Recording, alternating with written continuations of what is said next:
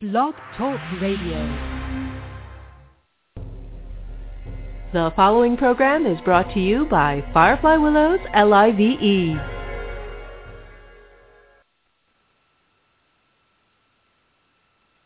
You're listening to What's Your Prescription for Balance with host Dr. Glenna Calder on Firefly Willows LIVE. Find out more at facebook.com slash pages slash What's Your Prescription for Balance. Enjoy the show. Welcome to What's Your Prescription for Balance. I'm your host, Dr. Glenna Calder in Halifax, Nova Scotia. Today we have a special returning guest with us. She has been one of my first guests on What's Your Prescription for Balance and an important part of the team of experts we have on the show. Please welcome Coralie Murphy, a registered massage therapist and founder of Journey Alive, a program developed to improve the knowledge and health of those who join.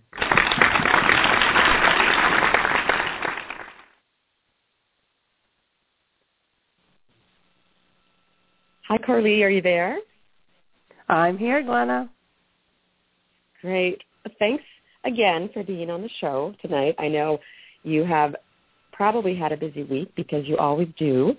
And I just want to thank you for taking the time out this evening to speak about this extremely important topic. Well, thank you so much for having me, Glenna. Anytime I have an opportunity to speak about something that's so vitally important to our overall health and well-being, I'm more than happy to show up. So again, thank you so much for having me. I'm personally really excited to speak um, and to discuss this with you, this topic, about the area we're going to touch on is the shikimate pathway and how it relates to our overall health. And so I would first like to hear you talk about the importance of our gut bacteria and how it affects our health. Okay, that's a great place to start, Glenna. Um, our gut bacteria, or what I like to call our microbiome, it's extremely important in our overall health and well-being. First of all, our GI systems are really the first interface that we have with the outside world. They basically see and process the food and all the toxins that are basically coming into our system. And it's made up of both our what we call our friendly and our pathogenic bacteria. So we have good bacteria and bad bacteria living in a state of balance. Unfortunately, for the most part today in our you know our our, our culture, we don't see balance in the microbiome. We are we see more of a state of dysbiosis. Um, our friendly bacteria play a very important role in both our digestive health and our immune health, as you know as a naturopathic doctor. And I think what a lot of people don't realize is that our gut bacteria actually outnumber our own cells by a ratio of 10 to 1. And we actually play host to about four and a half pounds of gut bacteria. So that's a lot of bacteria happening in our in our system and you know there are definitely some a lot of benefits of of, of having a healthy microbiome. Uh, first and foremost, they like I said they play an intricate role in our overall immunity as adults through the gut-associated lymphoid tissue, or what we call GALT, in alternative health and conventional health. Um, they provide important nutrients for the building of blood. They detoxify xenobiotics, and a xenobiotic is basically a chemical substance that is foreign to an organism. They assist in digestive processes. Um, they help protect the integrity of the intestinal mucosa, which is important because that speaks to the gastrointestinal system's permeability, what's going to be allowed into the blood and what will stay in the gastrointestinal system for passage out of the body. And they contribute to bowel elimination. And very importantly, they synthesize important vitamins such as vitamin K and B vitamins and are actually the most abundant source of vitamin B12, which in most you know cultures in North American society today, we're seeing a huge deficiency in vitamin B12. So this gut relationship is extremely important. The gut bacteria relationship is very important with the synthesis of vitamin B12. So as we can see, uh, you know, they play a very important in both digestion and health, our immune health. Wow, that was a great summary. I think you've hit I think you've hit every every point about the beneficial uh, role of gut bacteria in our body. So today we're going to speak about the shikimate pathway, and I'd like to know if you could tell our listeners where it's found and the importance of the shikimate pathway with our health. Sure, no problem. The shikimate pathway, it's actually a metabolic pathway that's utilized by bacteria, fungi, and plants to synthesize what we call aromatic amino acids. And aromatic basically just means the formation of the amino acids, the actual physical structure, meaning they're in a, the carbon chains are circular. And these amino acids are basically phenylalanine, tyrosine, and tryptophan. And these are three essential amino acids for us as humans because we need them we need to acquire them through an outside source our body cannot manufacture them so again these amino acids are considered to be essential to us now the the important thing that we have to understand with regard to why this is important to humans is that our gut bacteria use the shikimate pathway to metabolize these important amino acids our cells um, that make up our, our human genome we don't have the shikimate pathway but the gut bacteria that live within us, within our GI system, the four and a half pounds of gut bacteria we have, absolutely use the shikimate pathway. And when this pathway is disrupted, the health of the microbiome or the health of the gastrointestinal system is severely compromised.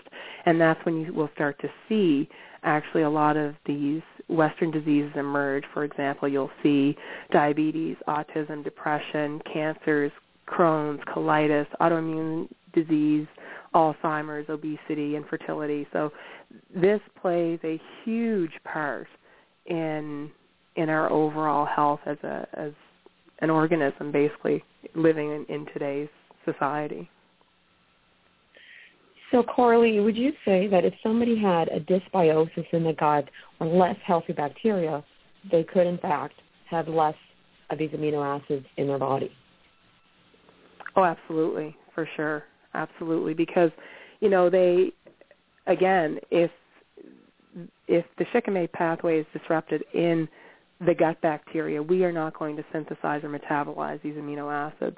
And also, which uh, I believe we'll get into a little later in the show, it's about the food that we're eating as well and how their, their, the shikimate pathway is affected in the plants that we're eating because, again, the shikimate pathway is present in not just our gut bacteria, but fungi and plants. And that is part of our, our natural ecosystem as, you know, as we are interconnected with nature and the foods that we eat. Hmm. I just thought of I had a patient yesterday, a young girl, a young lady, 19 years old, and as soon as I said the word bugs, she squirmed in her seat and, and said, "Do you mean to tell me I'm full of bugs?" and I so I instead of using the word bugs and good bugs, I we agreed to call them probiotics because yes. she was shocked that she had um, a whole family, a whole village, a whole community of bugs living inside our bodies, which is really makes and me you laugh. know the funny thing with that is we don't realize when we look at individuals, we just see a human structure, we see a human form, and we recognize that as being a person. And when you talk to a microbiologist or someone who is in health, we realize that there's so much more. We are just a community of cells and microorganisms living in a symbiotic relationship where we enhance them and they enhance us. Mm-hmm. Which is mm-hmm. a very foreign concept to the average everyday person that it just sees themselves in the mirror as one single entity. exactly, and we've been um, taught. I know I was maybe back in high school that we are cells, cells, cells. But now we know yeah. there's way more, there's more bugs than there is cells in our body. Absolutely, ten to one. mm, I know it's, it's amazing. When did you first hear about the shikimate pathway, Coralie? You know, it's funny. The shikimate pathway is a is a something that has come up for me, obviously, with the program that I'm running for the Journey Alive uh, sessions here in Sydney. But it's a pathway that I actually learned about in university when I was doing my science degree. I was taking a microbiology course, and that was really the first time I ever heard of this metabolic pathway. And of course, at the time, being in university at you know 19 years old, it held absolutely no significance to me whatsoever. it was one of those things that you heard, you regurgitated, and you passed the exam. So it really it wasn't until much later when I started to understand the importance of our gut microbiome and its relationship to the outside world did this pathway actually become very important to me and I really started to dig into, you know, why this is important and why our gut health is really, you know, the basis and the fundamental space of where health and wellness is is founded. Uh, I think we need a, a bit of a paradigm shift because we often say that disease happens in the gut, and I like to challenge people to say health happens in the gut. It's a it's a bit of a shift in the paradigm. Instead of looking at it as a disease, a birthplace for disease, it's a birthplace for health and wellness as well. Beautiful. You made me think about how we really should be um, trying to change that paradigm instead of thinking, oh, I'm sick. Oh, let's kill those bad bugs. Instead of every, in between those infections, and that we're all will get from time to time. And during those infections, oh, how can I build and support the microbes in my gut? Oh, for sure. It's I think that basically when you are looking at your life from day to day, we're not necessarily aware of the choices that we're making and how that's affecting our our microbiome, our gut health. And you know, I think really it's about taking a closer look at the choices that we're making and seeing if we're adding to that or if we're taking away from that. So, Coralie, why are genetically modified foods so harmful to, to our health, and are they connected in any way with this pathway? Oh, genetically modified foods. Now, this is a this can be a very lengthy answer for me because we get into again the shikimate pathway and uh, glyphosate and all of those things. So I basically, I think I'll start answering this from the perspective of why genetically modified foods are harmful for to us, and that's basically going for a host of reasons. I think first and foremost is the fact that our bodies do not recognize these foods as being natural. They are genetically modified. Their genome has been genetic has been altered. So first and foremost, our bodies really don't know what to do with these foods because they are in an unnatural state. Typically, they're also nutritionally deficient when they're compared to their organic counterparts. So, for example, if you have an organic apple and a conventionally grown apple that is genetically modified, you will see a difference in the micro and macronutrient profile of both of those when compared in a, in a nutritional lab.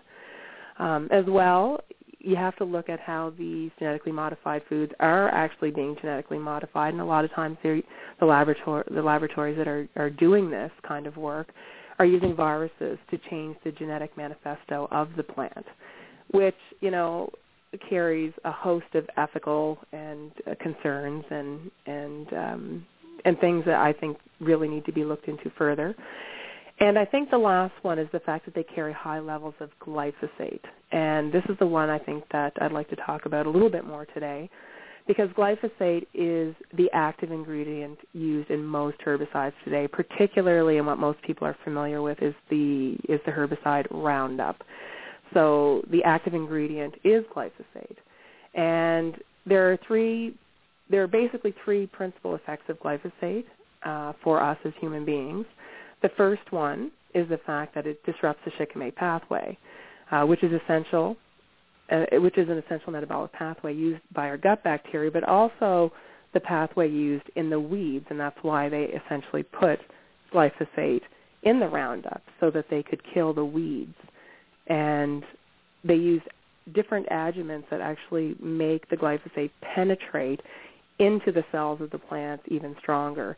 And unfortunately, it not only affects the plants or the weeds, but it also affects the genetically modified food that we're actually eating. So that's a really important that's a really important thing that we have to look at. And the glyphosate is preferential to our beneficial bacteria, so it, it disrupts the beneficial bacteria even more than our bad bacteria. The second principal effect is the fact that it interferes with what we call cytochrome P450 enzymes or CYP450 enzymes. And they basically are, you, are, are enzymes that are, are found in the body that detoxify the toxins, okay, or the xenobiotics, and they play a major role in the liver. And there's a few things that we need to know about CYP450 enzymes, and it's the fact that they are responsible for a host of things that are very important in metabolic functioning of the body. The first being the activation of vitamin D. They play a, a, a crucial role in cholesterol homeostasis. They play a role in ma- manufacturing of bile salts, or sorry, bile acids, and the digestion of fats. And of course, that's really important because we see a lot of issues with that today. And they also play a role in our sex hormones, and that's through the enzyme aromatase, which converts testosterone into estrogen. And third and foremost, or third and lastly, I should say, is the depletion of micronutrients. And of course, our micronutrients are vitamins, minerals, and phytochemicals. But glyphosate has a particular affinity to chelate our plus two cations, so things like potassium, calcium, magnesium, zinc, iron, and cobalt. So, you know, when you look at these three principal effects, one has to really be very serious when they look at the effects of genetically modified food. And when you go back to the shikimate pathway, just for a second, we we said that the shikimate pathway was responsible for the manufacturing of aromatic amino acids, particularly tryptophan, tyrosine, and phenylalanine. And what we have to also understand today is that tryptophan is a precursor to serotonin, and tyrosine is a precursor for dopamine. And serotonin and dopamine, they are feel-good hormones. And if you look at the rise of depression, anxiety-related disorders, you have to begin to wonder if there's a strong link between these genetically modified organisms and those conditions. Excellent job of explaining the connection with genetically modified food and how these mineral deficiencies can lead to chronic illnesses and how genetically modified foods are linked with hormonal imbalances in men and women. And we see a lot Absolutely. of this in our practices with um, with polycystic ovarian syndrome, for um, premenstrual syndrome, with um, testosterone imbalances in men now. Mm-hmm. So that's really interesting as you've connected all those, and as you mentioned, the serotonin and dopamine imbalances, which is connected with depression, anxiety, and is not going to help people um, that are dealing with those conditions and also are dealing with with stress in general. So thank you for that. Why do you think, Coralie, genetically modified foods are so harmful to our environment? Oh, great question. First of all, inherent with genetically modified organisms is is chemical, the word chemical, because oftentimes it's like they're like a match made in heaven. You don't have one without the other because genetically modified foods are actually genetically modified to resist the chemical pesticides that are being sprayed on them.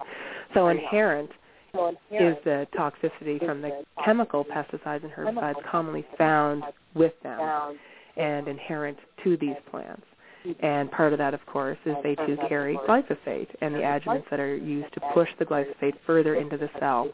And that's really important. And not only that is you have the toxicity because of the chemical counterparts, but also the toxicity to the non-target organisms such as bees, um, the butterflies. You'll see a, a huge um, we're seeing huge disruptions in monarch butterfly populations, and it's due to it's linked to genetically modified maize corn, uh, as well as birds. So these non-target organisms are being directly affected by GMOs.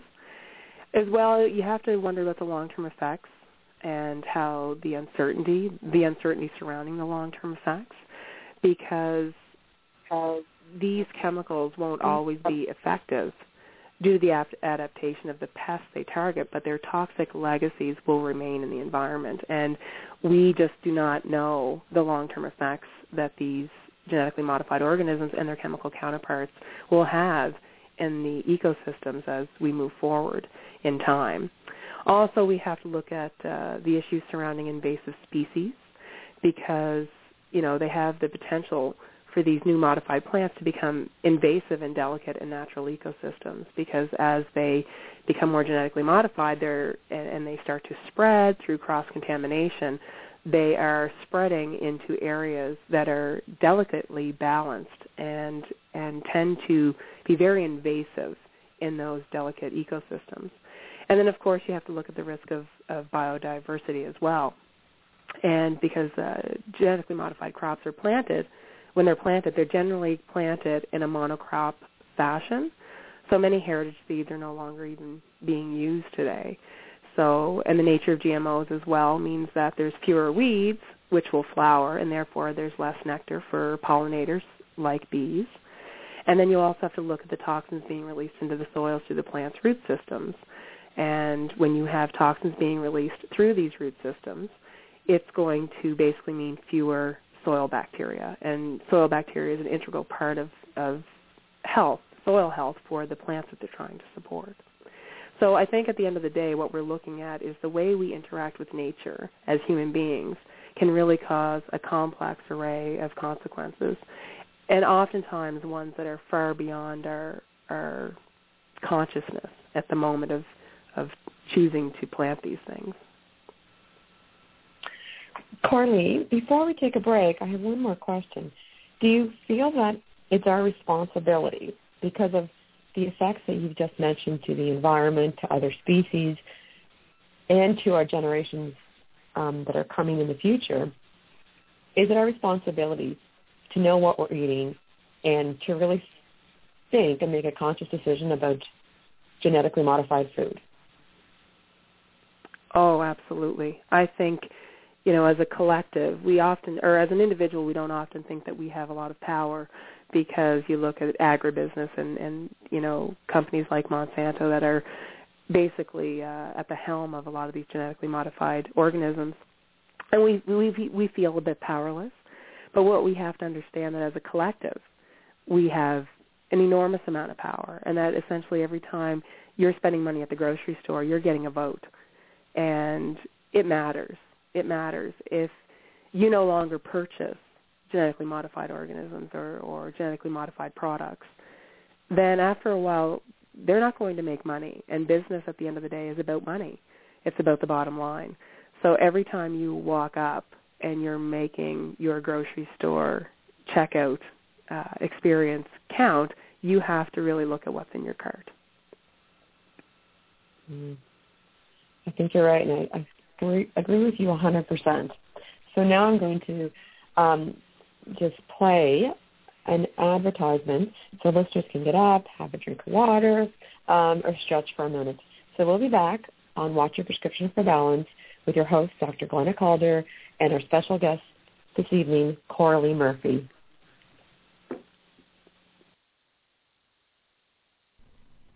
Join Mildred Lynn McDonald for a fascinating tour of the mind-body-spirit connection. Enjoy nourishing conversations, thought-provoking guests, personal growth tools, compassionate guidance, practical tips, plus a generous sprinkling of East Coast humor and warmth. You'll also love our popular roundtable discussions featuring Deb Carosella, Heisey Lutmers, John Carosella, and Mildred Lynn.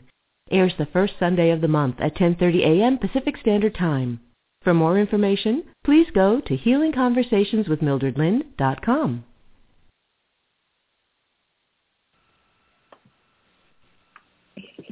Welcome back to What's Your Prescription for Balance. I'm your host, Dr. Glenna Calder, and we have a special returning guest this evening, Coralie Murphy from Sydney, Nova Scotia, registered massage therapist and founder of Journey Alive. And this evening we're speaking about genetically modified food, the shikimate pathway, and gut bacteria, and how all of those are connected with our health. Are you there, Coralie? I'm here. Great. So I've got some more questions that I'd love to discuss with you um, for our listeners. How do you think, Coralie, in your opinion, genetically modified foods are affecting the evolution and our health as a whole? Good question. Um, I think we have to take a look, first of all, at the makeup of our gut bacteria.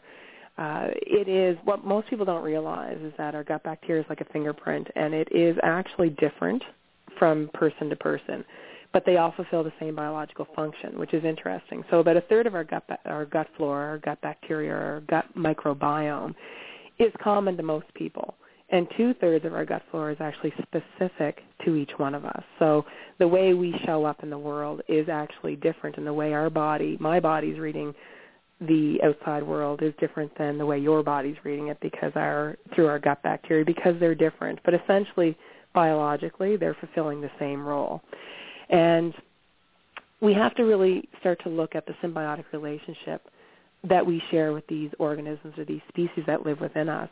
And if we basically change the DNA of these organisms, we are essentially changing the way that we are interacting with them on a biological level. And then that essentially changes the way we will express both genotypically and phenotypically. So it will change our phenotypical expression, our gene expression.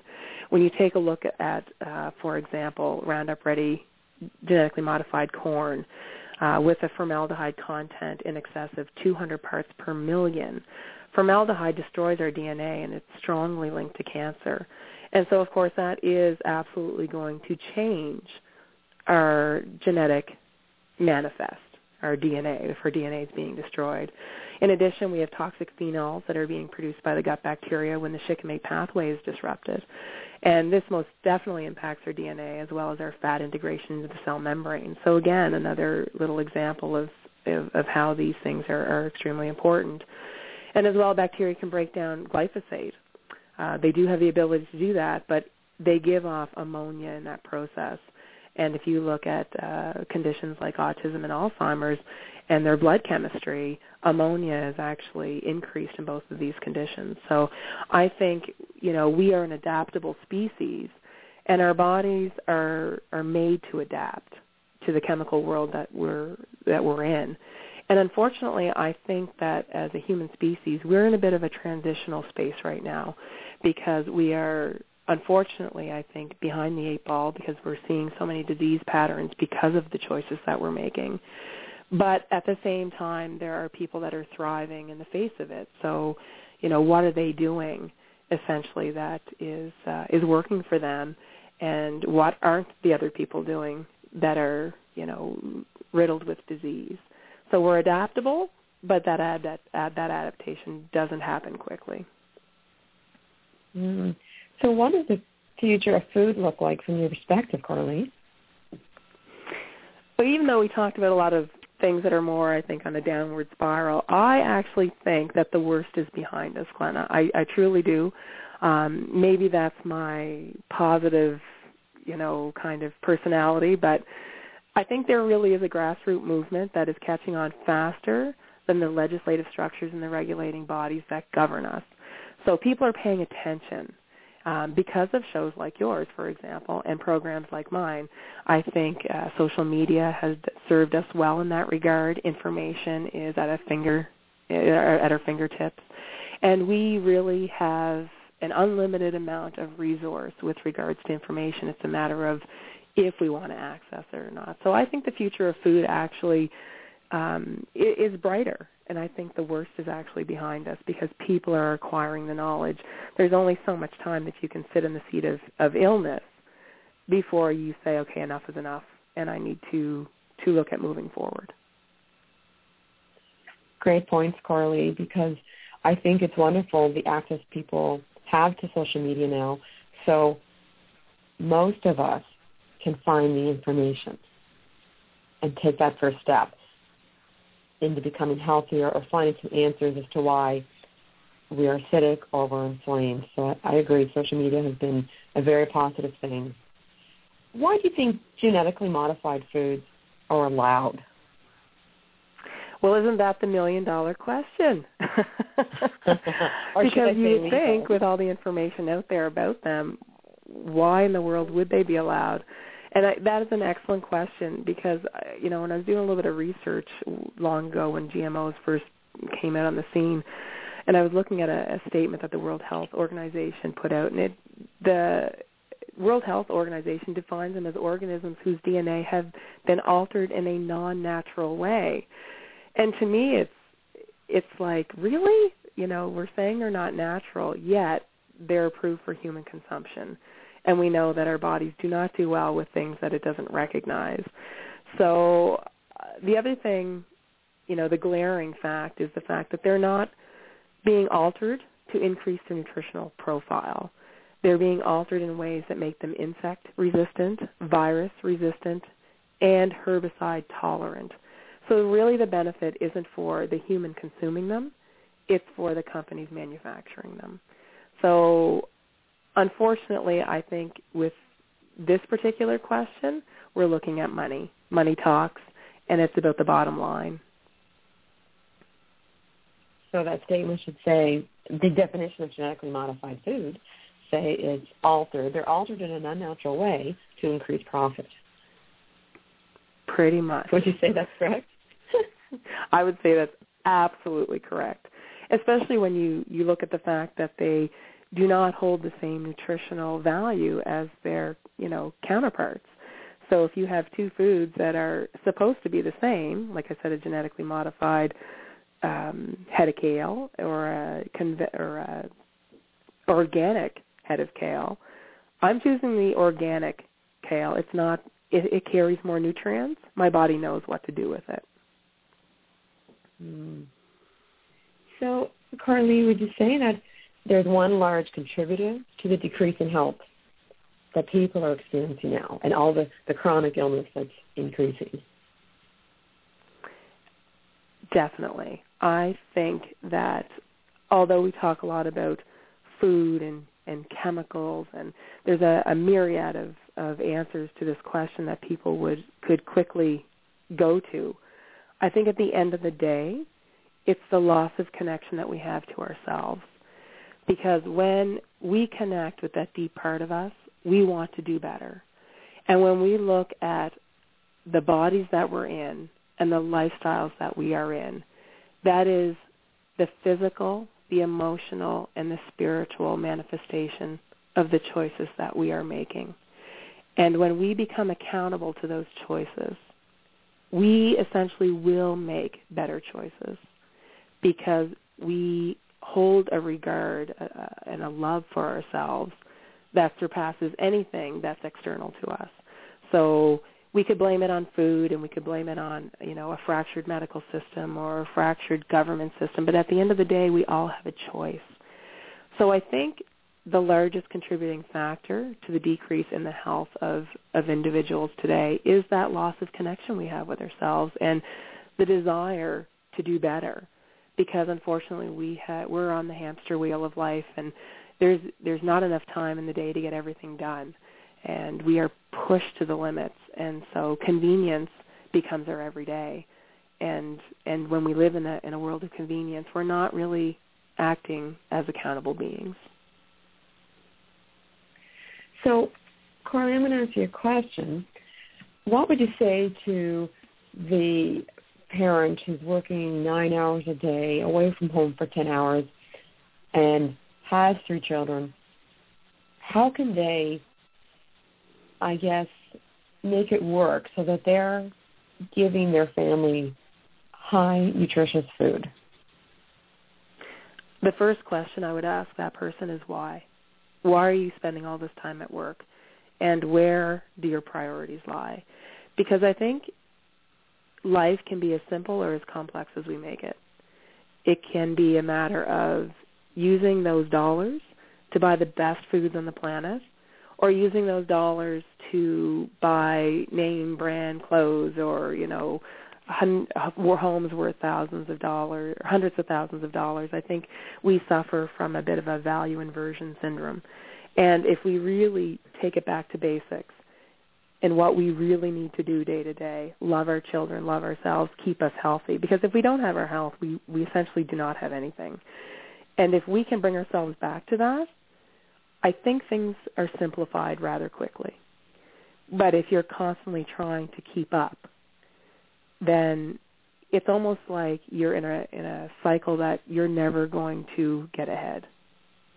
So it's really about stepping outside of that and start really living by your own precedent, setting your own precedents, understanding what is important and unique in your life and that of your children so that you can feed them the most nutritious food and provide them with love and support because essentially that's what children want. They want your time. They want to know they're safe and secure and loved. And healthy children are happy children. So my energy, my time and energy would be, I would think, would be better spent supporting that endeavor than working a, you know, a 60-hour work week and coming home so mentally and physically exhausted that you cannot essentially provide a healthy and happy home for your children. Mm, excellent. I think I want to, well, I want to say thank you for simplifying um, this Shikimate pathway, which can be very, um, it can be complicated when you break it down, or genetically modified food, because I know that it's easy for us to detach from genetically modified food and that label and that term because mm-hmm. once you learn about that, you become aware of it, and it's really hard to shut that knowledge off or to pretend that that knowledge isn't inside. And I think many people don't feel like genetically modified foods are affecting us. So you, I want to thank you for summarizing that and sharing that knowledge with us.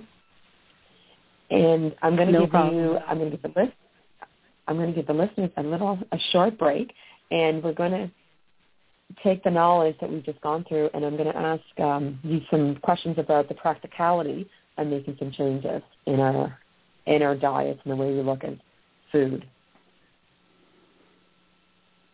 Excellent. Join the revolution. Ready for something revolutionary? Ready to change, grow, and evolve? Revolution with High C offers interviews with revolutionary guests that can revolutionize how you think, how you live, and what you do. Methods and processes for bringing a bit of magic into your life. Your monthly astrological update. Plus, monthly tips for living well and being healthy in body, mind, and spirit. And our popular call-in segment offering on-air readings. Change, grow, evolve, and revolutionize your life and the world. Join the revolution.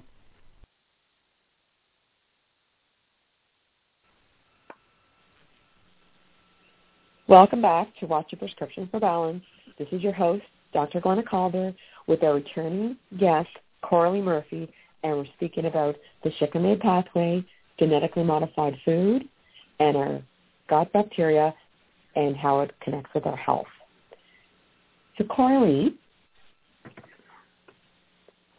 I'd like to ask you, what are the most commonly foods that are genetically modified that our listeners can look out for? This is a very easy question. It's plastered everywhere. Uh, corn, wheat, and soy, over 80% of the crops grown today are genetically modified. But in addition to that, they're uh, canola, sugar beets, alfalfa. These are the most common genetically modified foods. And the first three I mentioned, corn, wheat, and soy, are of particular interest because if you look at the on a box and you look in the ingredient list, you will see one or a derivation of one of these in some form in pretty much every boxed or processed food. So these are foods that are heavily used in our world today and also heavily genetically modified. Hmm. So is it difficult to avoid genetically modified food? Absolutely and for a couple of reasons. Considering the fact that by law, genetically modified foods do not have to be labeled as genetically modified. Um, but I'd like to point out as well that if you have a food that's labeled 100% organic, you know that it's not genetically modified because they can't place a genetically modified organism under the label of 100% organic. So basically, they can't they don't have to label the food as genetically modified but they can label it as 100% organic. So there's a way there of, of using that knowledge to your advantage. And as well, 70% of the foods on our grocery store shelves today have at least one genetically modified ingredient. So when you're shopping, you're doing your day-to-day grocery shopping, over 70% of those foods have at least one genetically modified ingredient. So, you know, taking those two factors into consideration, I think it's extremely difficult today to avoid genetically modified foods, particularly if you're not aware of of how these things affect you or if you're not even looking for it or many people will see GMO on a package and not even know what that means or the significance that that carries. So we, in your program Journey Alive, if you're speaking with a group of people in Sydney and they're saying, you know, it's really hard to get organic foods. What's your answer to that? I I typically will tell them to go to the market because oftentimes local markets it's it's extremely expensive for um, producers and farmers to get organic license or, or go through the organic licensing process. But that doesn't mean their product isn't organic. It means that they couldn't legally label it organic. So I often say to people, around. You know, there's a lot of local markets today. They're kind of on the rise again. It's nice to see their comeback. And ask ask them, many of them will be more than happy to share the fact that they don't use chemicals. They don't use herbicides, pesticides, insecticides, larvicides, herbicides, but they can't label it as such because they haven't gone through the proper legislation. So that's a really nice place to start. And oftentimes because they haven't gone through the, the regulation or the regulating body to, to have that licensing, it's actually a little bit cheaper. So I say visit your local markets. Do your best. You know, unfortunately, uh, especially in Canada with some of our northern communities, the you know the the transportation from where these foods are grown to the to the grocery store shelves it's a long way. So organic produce typically doesn't last as long. So many grocery store chains won't even put much energy into getting it in. So you can grow your own. Um, you can definitely increase your nutrient profile by things like even sprouting. Very simple. You can do it in your home without the use of any kind of chemicals and really benefit from a, a whole host of, of nutrients for yourself and for your body. So there's many ways of getting around that. Explore the markets and really look at what you want to do for yourself in your own home. So if you had a, to, if one of our listeners are sitting there and thinking they're on the fence to buy organic or not, they haven't bought anything organic yet because they're skeptical skeptical about the label of organic. So they just don't know is it is it really that much better? Is it real or really organic? How do I know it's organic when it says organic? What would you say to them? I would say bias. Because even you know, in order for them to label it organic, it has to have gone through some protocol. And even if it has been cross-contaminated with a genetically modified crop, it is a whole lot better than buying the conventional genetically modified counterpart. So I say buy it, and especially in a world where there's so many things that you cannot control with regards to our toxic load. Food is the one thing that you have all the control of. So when this is in our hands, this is a ball that it sits directly and comfortably in our hands. And I say, you are literally putting a price on your health when you choose to buy organic. Great. And do you have tips for our listeners, practical tips for them when they're taking the first couple steps towards really learning about genetic, genetically modified food, trying to buy more organic, and trying to incorporate that, incorporate that into their life without getting overwhelmed? Yeah, there's a few things that I would like to throw out there for sure. Uh, first and foremost, for most people, it comes down to money. So I say, you know, use your grocery store money wisely. Uh, spend your food dollars wisely. Um, and look at what you're doing in the day to day. If you're running through the Tim Hortons drive-through for a double double and a breakfast sandwich because you haven't had time to prepare yourself a proper nutritious breakfast to start your day, is that a wise area to to infuse that those dollars? If you only have so many dollars for groceries, is that really where you want to be spending them? So, like I said to you earlier, it's about using the dollars to buy the best food on the planet, but it's a conscious decision to have to do that. So look at where you're you're putting your money, um, and especially if you're on a on a tight budget, and look at the things that you can do for yourself. Like I like I mentioned earlier, you might want to look at doing some some pot gardens or boxed gardens, or um, there's some pretty hardy vegetables that grow you know safely into the fall, like kale and and, and sometimes even to the early winter. So you can have longer grow seasons if you protect these crops um, and you're more mindful of, of what you're doing. Sprouting is another great way, uh, which you can do yourself at home. So it's like little do-it-yourself projects, using your money wisely. Uh, also, I like I always say to the, the participants in my group, eat food that your body recognizes on a biological level, food that your body knows what to do with. When these nutrients are linked to molecules that are recognized by the body. Your body knows what to do with them. It's not a challenge. And I often say to people, eat food that loves you. And this may look very different than the foods you love because we are chemically addicted because some of these foods bathe our brain in dopamine and it makes us feel good like uh, the dairy and the meat and the sugar and the chocolate. You know, we have a dopamine release and they're foods that we tend to gravitate to because we love them. We love them because they make us feel good. but it doesn't mean that that food actually loves us. So it's again, it's switching the paradigm. Eat food that loves you, not necessarily food that you love. As well, I think it's important to put yourself in situations where you can increase your knowledge base with regards to health and wellness. Start learning about how to really take care of your body's needs, and more importantly, learn the signs of your body. Your your body oftentimes will give you little whispers as opposed to screaming um, ailments of disease. So be more mindful of how your body's working and the inner workings of your system.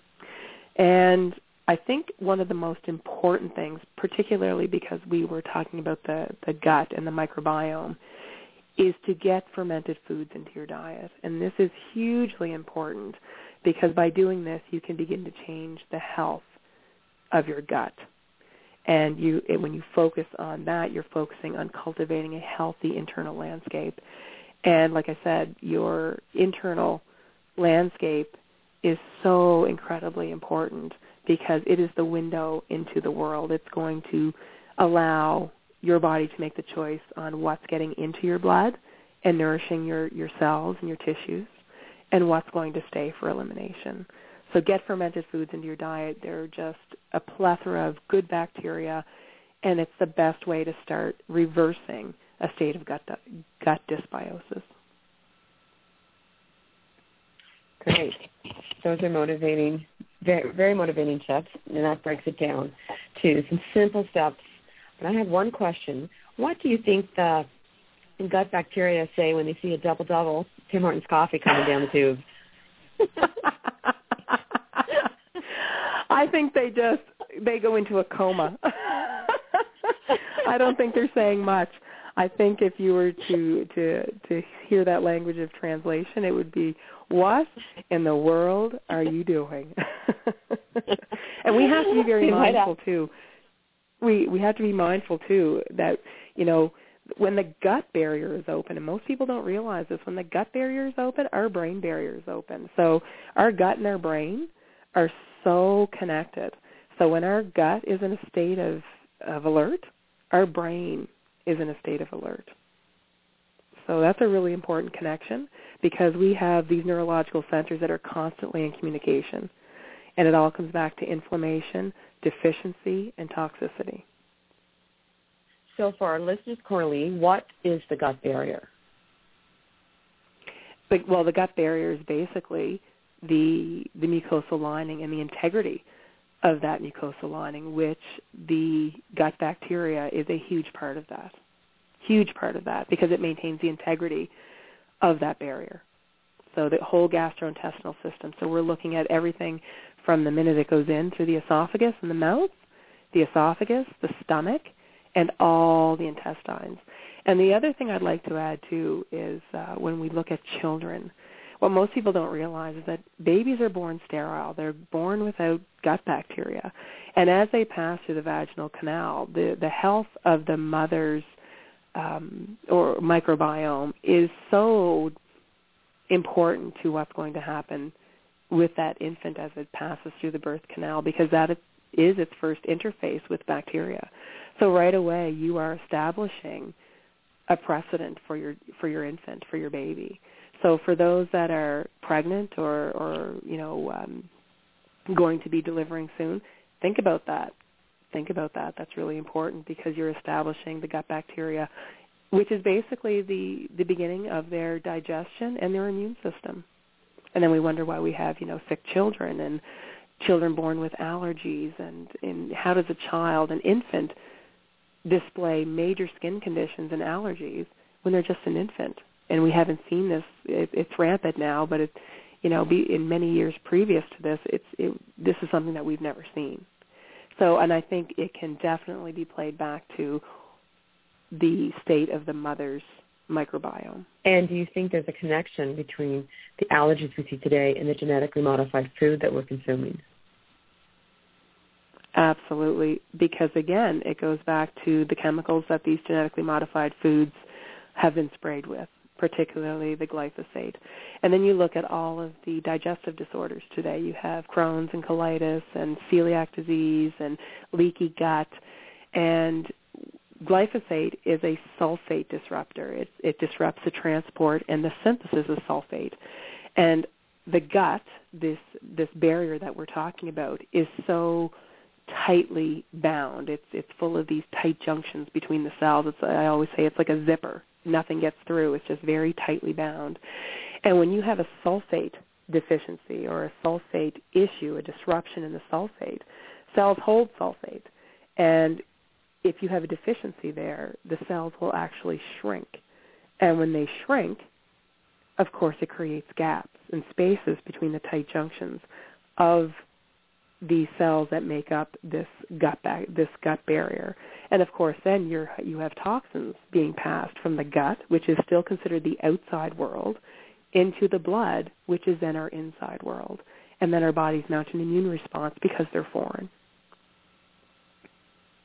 Mm. And hence the leaky gut, and hence the leaky gut connection with inflammatory skin conditions. Absolutely.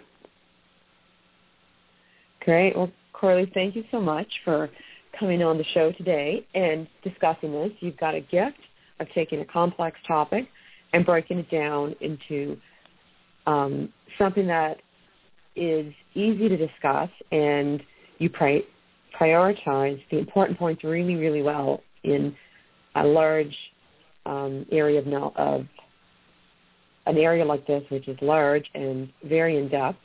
And I hope you will come back on our show. We you will be invited again. I love coming here with you, Glenna, and sharing this space with you. Good, Absolutely. and you're always so delighted to come back. Excellent. Okay, well, I'm going to close off now with a song called Yellow Coat by Mary Jane Lamond and Wendy McIsaac on their CD Seinn. And I do think that's Gaelic. Um, if you could put up your hand, I could see you. I'd love it. But I think it's Gaelic for singing or to sing. And it's a beautiful song, so we're going to leave on that note. And thank you to our listeners tonight, and thank you, Coralie.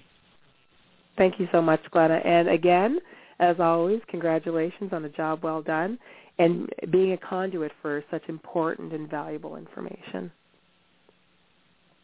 Okay, thanks, Coralie.